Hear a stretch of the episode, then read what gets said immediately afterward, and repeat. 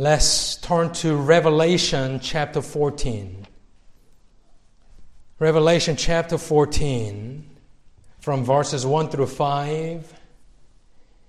This is a heavenly scene that is set before us.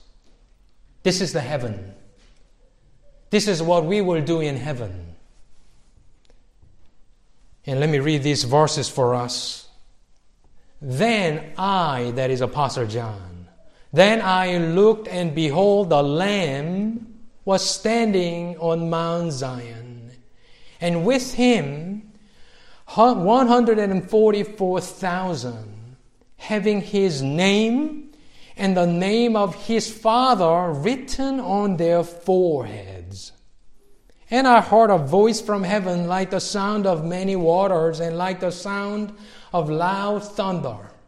And the voice which I heard was like the sound of harpists playing on their harps. And they sang a new song before the throne and before the four living creatures and the elders. And no one could learn that song except the 144,000 who had been purchased from the earth. These are the ones who are not defiled with women, for they are virgins. They are the ones who follow the Lamb wherever he goes. These have been purchased from among men as first fruits to God and to the Lamb. And no lie was found in their mouth. They are blameless. Amen. This week, I've, I've heard another news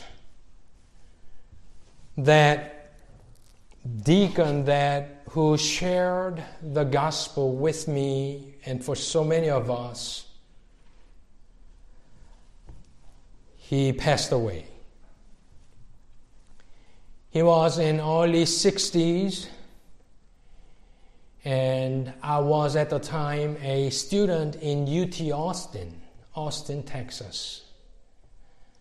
He was a deacon, a deacon who had a small business, and his testimony is something to listen to. He, he had a small candy shop in downtown Houston in the 80s, and he said, I didn't come to America to do a candy shop. And he said, I want to make a living by doing something that I can make entire year's wage in one month. And he studied in Houston Public Library. And what he became was he became a stone buyer uh, for his jewelry store. He went around the world to purchase the rock, the ruby, emerald, or diamond, whatever, wherever the things are. He went around the world going to the mines to buy those rocks. As you know, those precious stones are embedded in the rock.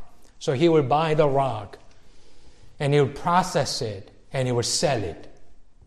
So he was making a good money um, but one of the church pastors left for Russia to become a missionary, and he said to that deacon, Could you uh, take care of our youth group? I'm going to Russia, and you are deacon, you have money, and you have a house. So could you do something about that? Small, like three, five people. So he said, Okay. And he says he was not a true believer. He was going to church because of his wife. So he was entrusted with about five teenagers in early college, in high school, and he gave them a guitar and food. That's what he said. Uh, in coming weeks and months, he was more involved in that ministry with few teenagers. And he was converted as he was leading that small group of people. And in the 90s, he started ministry as a lay person. That's where my wife went. And that's how I was drawn into that ministry. I don't know if you remember the story that she came to another town when I was in high school and college. I still found somehow same group by the providence of God. And in its heyday, that ministry had about 250 people uh, or, uh, scattered around in the States. And I was told that he passed away in Korea um, last week. And I thought, first word that came to my mind was this precious in the sight of God is the death of his holy ones. He had so much potential. He was the one who taught me the Bible. I was not a believer. Somebody told me to come to Houston, so I went, and he opened up his house this way. He had a small attached room on top of his garage. It's only two, two, two room, just regular house in Houston. But he allowed people to stay for free in that upper room. And anyone could come and pray, listen to God's word, and we were able to eat anything that was in the fridge. Can you imagine? At the time, I thought it was a normal thing to do. He never had a private life. Once he started ministry, he he says he never went away. My wife could testify. For 20 years, he never took a time away because that ministry always had Tuesday meetings and Saturday meetings. It was not a church. And it had always had people in the house. Always. So I remember in the first few months, that winter retreat after retreat, first year college, for about a month, I stayed in that room for a whole month. And my earliest memories with him is that in his garage in the winter time in Houston, he will open up garage door, and every morning after bagel, we'll have Bible study. That's the first time that I actually opened my Bible up, and he was explaining Genesis. I still remember all of his teachings. It was so fun. He made it come alive. And all these little conversations that he had, and he was the one who showed me Jesus, and he passed away, but he never became that famous person. You know, he had so much potential. So this week I, I said to myself, he passed away in Korea, and nobody really noticed. And his ministry, really, I don't know what is going on now. But he made so many disciples, and so many of us have become pastors and missionaries, so many of us, out of that small beginning. So precious in the sight of God is the death of holy ones. How precious it was, his death, somewhere in Korea that I don't even know. I looked it up. The funeral was yesterday, so I looked it up where, if there was any news on that funeral. Nothing that I was able to find on Google. But i do miss him, um, and I haven't really seen him for a while. So I thought, this is Easter Sunday. Why not talk about our assurance in heaven? It really comes down to this. The whole thing, it comes down to, to this for all of you, these two questions. If you die tonight, are you sure you could go to heaven? If you die, so many explosions, so many killings, you don't know when you're going to die. It could be any day, any minute. So if you die right now, will you be in heaven? Are you sure about that? Do you have that assurance? Is the first question. If you don't have that assurance, that's not a Christian life that is meant to be. So that's the first question. Second question is if God asks you, why should I let you into my heaven? What is your answer? As you know, those two questions are the evangelism explosion questions. You ask those two questions and you start the conversation. So I want to start the conversation with you. If you die right now, if something explode here, if we just die today, will you be in heaven? Yes or no? There's no middle ground. It's yes or no for you. I don't know. I'm not sure it's no for me. It could be a seed of truth, seed of faith. Yes, God could save, but if you're not sure, you really need to think about your Christian life. And why should I let you into my heaven? What would you say? It touches on the heart of the gospel issue. And I want to turn to that passage today, Revelations 14.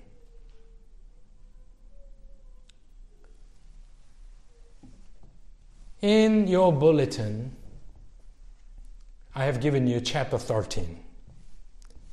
So could you open it up, the 13th chapter? I'm not going to read the whole thing, but I want you to notice a few things. It will make better sense if you know chapter 13. Chapter 13, verse 1, there's that vision. And the dragon stood on the sand of the seashore. There's the dragon.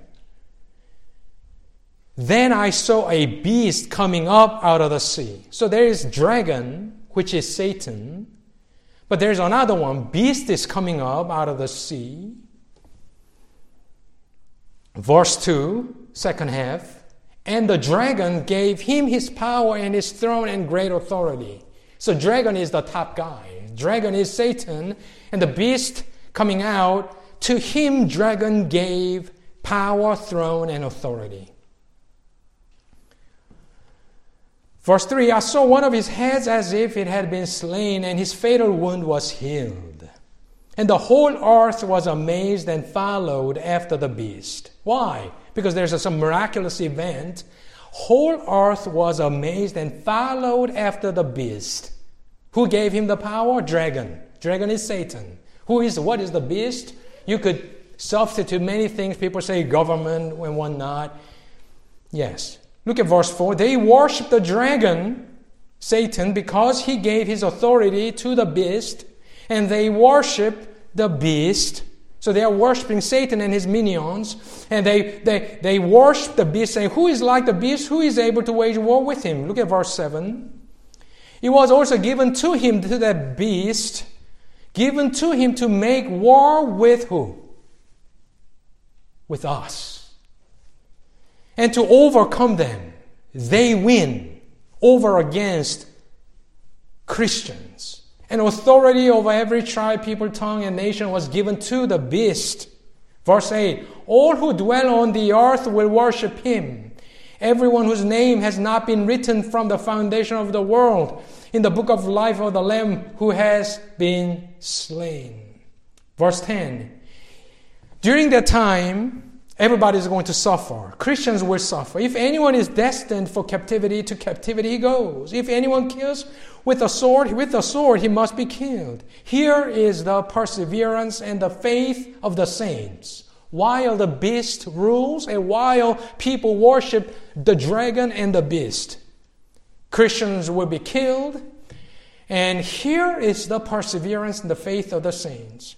Verse 11 Then I saw another beast. There's the second one coming so Holy Trinity, the unholy Trinity. I saw another beast coming up out of the earth, and he had two horns like a lamb. He spoke as a dragon. Verse 12, second half, and he makes the earth and those who dwell in it to worship the beast. First beast. And let's look at verse 6, 16. He, the second beast, he causes all the small and the great, and the rich and the poor, and the free men and the slaves to be given a mark on their right hand and on their forehead. And he provides that no one will be able to buy or to sell except the one who has the mark. Either the name of the beast or the name of his name. Here is the wisdom. Let him who has understanding calculate the number of the beast for the number is that of a man, and his number is 666. So, chapter 13 talks about dragon and two beasts. What we know is that there will be wide reaching persecution. And as you have seen, the whole majority of earth will follow the beast and worship Satan and the beast. It's really simple for us how we could interpret that. Always we interpret the Revelations, book of Revelation, through the lens of already and not yet. Once you try to identify exact government or person, trying to find that, that's not the intention of the revelation. It talks about what probably had happened at the time of writing under Nero and the Roman government and the future generations of Christians who all suffered under these satanic governments. Also, it describes current church age. In a sense, we are living in an age where there is Satan and people worship Satan and the beasts. And toward the end of that 13th chapter, some of you, if you don't know the Revelations, you know 666. There's a building, 666 Old Country Road. Very famous building, 666. What is 666? It says it's a name of a man.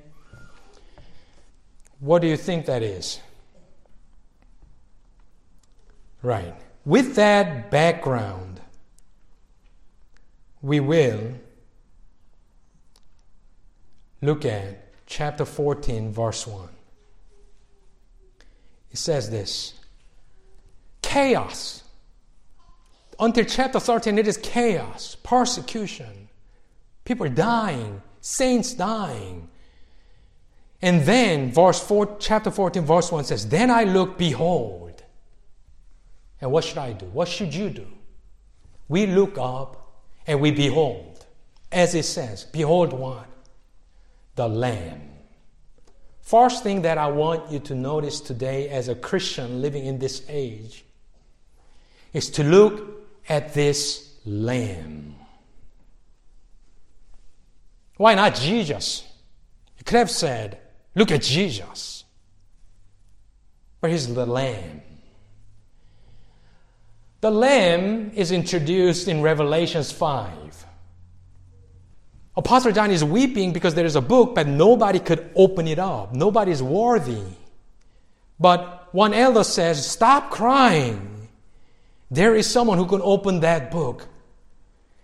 Lion that is from the tribe of Judah, the root of David he has overcome so as to open the book and its seven seals. And I saw between the throne and the elders a lamb standing as if slain. That's right.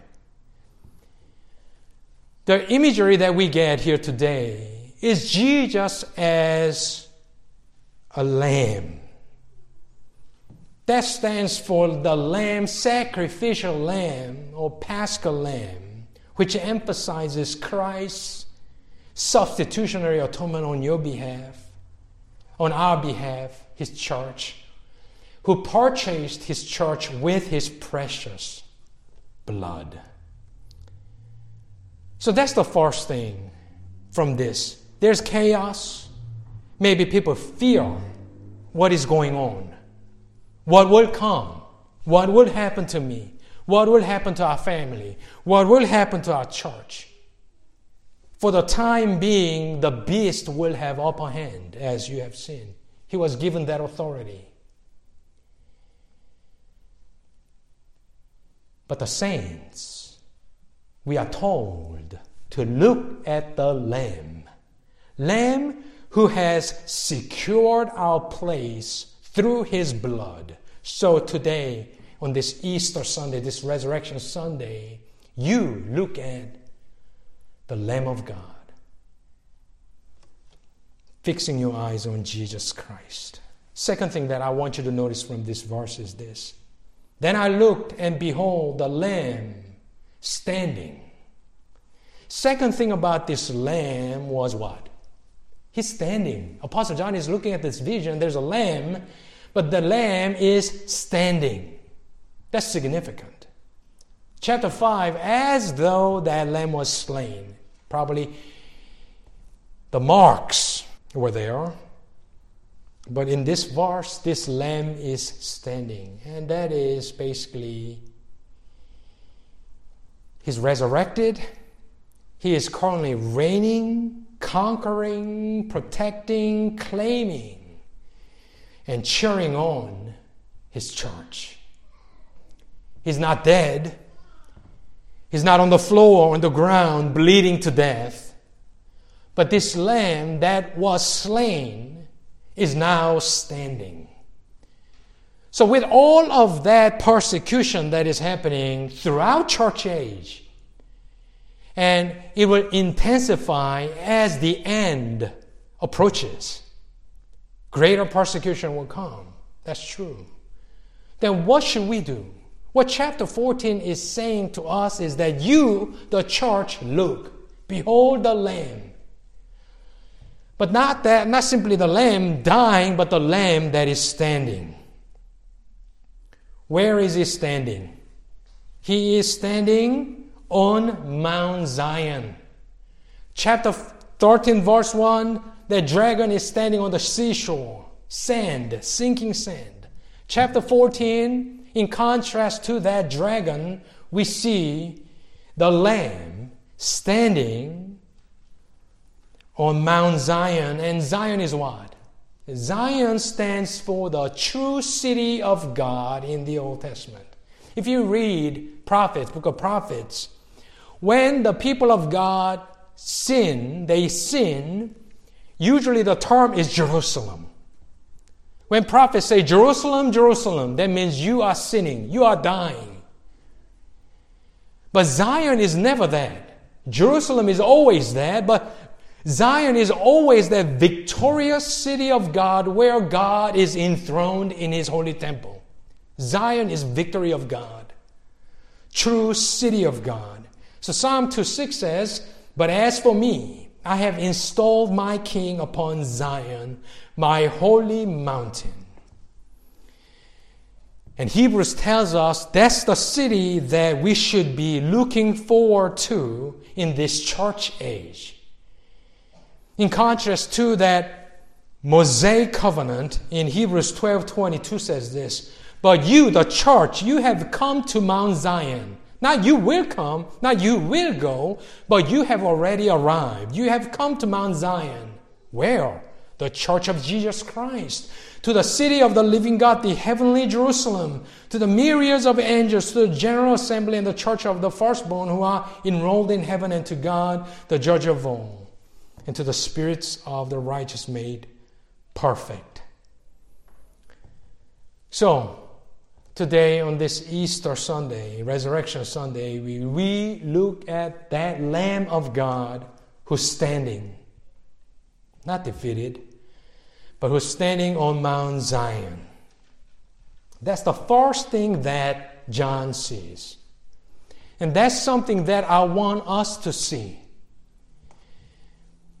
As we live in this day and age, there are many things that, that come at our ways and try to discourage us, try to derail us from pursuing the ministry that God has given us. So we look where is your hope and where do you find your strength? When things fall apart, when things do not go according to your plan, what, what is your source of strength as a Christian.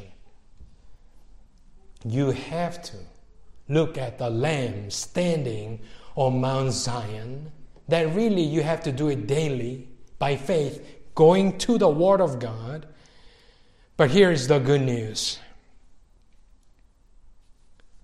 I love these following words with Him and with Him. That's the good news. It's not. Well, look at 144,000. Or look at the church. Look at those people who made it. That's not it.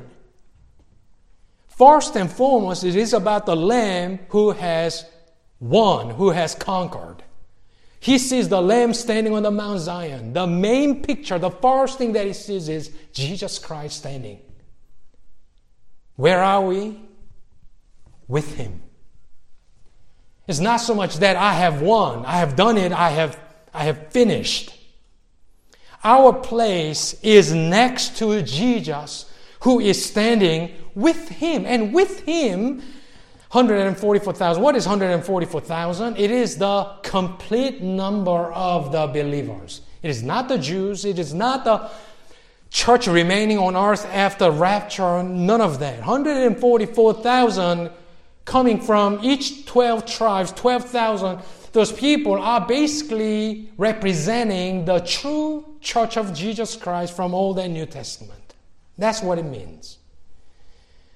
So the church is with him. Isn't that a good news? Uh, that, that was most encouraging out of this verse. It is not so much what they are saying, 144,000, what, how they are celebrating, but the fact that they are with him. Jesus Christ. That's the church. All that persecution in chapter 13, all that crazy news that they are hearing about. Where are we? In some sense, this verse is describing our current status.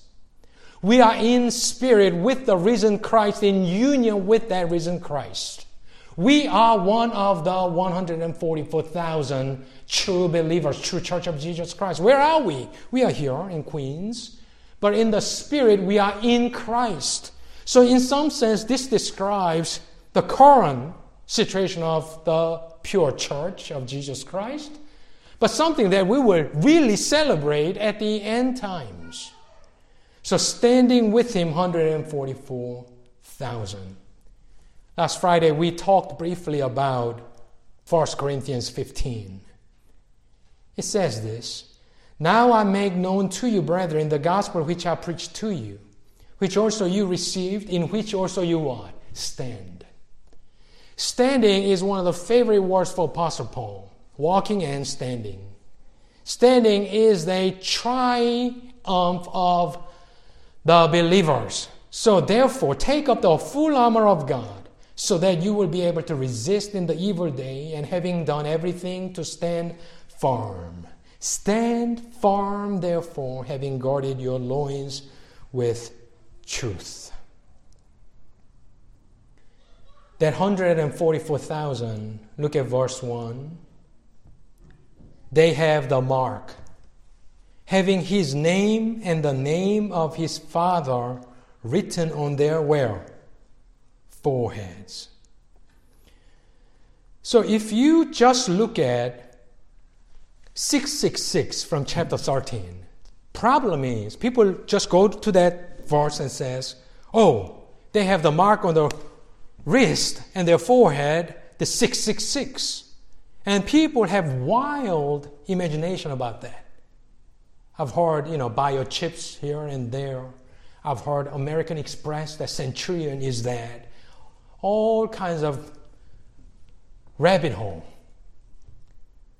But 666 is representing the beast.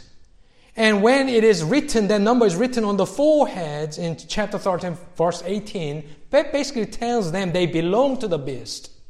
Just as in verse 1, 144,000, they bear the name of the Father and the Son on their forehead. That is symbolic saying. Basically, we belong to God. When God puts His name upon you, that means you belong to God. So 666, basically, you don't have to try to pinpoint who that is, what that government is, who that is. Basically, saying they belong to Satan. Us. In our foreheads. God has written our name. So people do not chase after that. People do not try to figure out what does that mean. 144,000 with the name of God written on our foreheads. What could that be? You see, if you read from chapter 13, the end, and chapter 14, there's a parody. There's a pair. And also, if you read Ezekiel 9, early on in Ezekiel says this. Let me read Ezekiel chapter 9, verse 4. God says to the people, to him, Go through the midst of the city, even through the midst of Jerusalem, and put a mark on the foreheads of the men who sigh and groan over all the abominations which are being committed in its midst. Problem is, so many people do not know the Old Testament. Without the Old Testament, you cannot understand Revelations.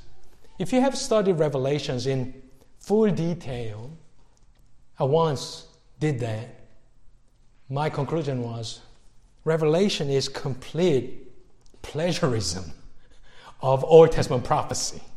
It's everywhere. You basically take the Old Testament prophecy and bring it into Revelation. And if you don't know, it just becomes an apocalypse, like whole thing trying to figure out future, what's going on with Russia, what's going on in the Middle East, all that puzzle solving Christians. That's not, that's not the way it should be. 666, that means it belongs to Satan's kingdom, non believers. We bear his name on our foreheads, meaning we belong to our God just like Passover lamb mark. So, I want us to look at the lamb. Where are you?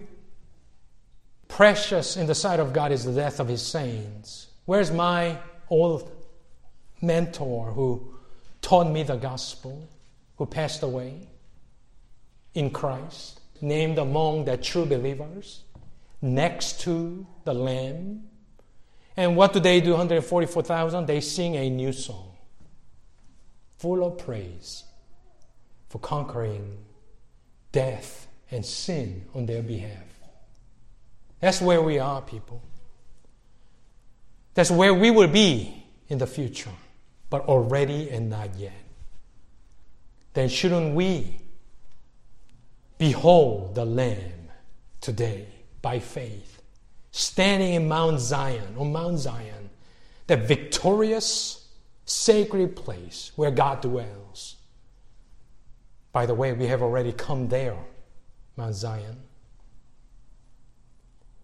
And we are with Him. We are with Him, next to Him, standing. So we resolve today to walk by faith daily, trying to fulfill God given ministry in our lives. That's the picture that we see in Revelations. May this be an encouragement to you in your Christian life. Let's pray.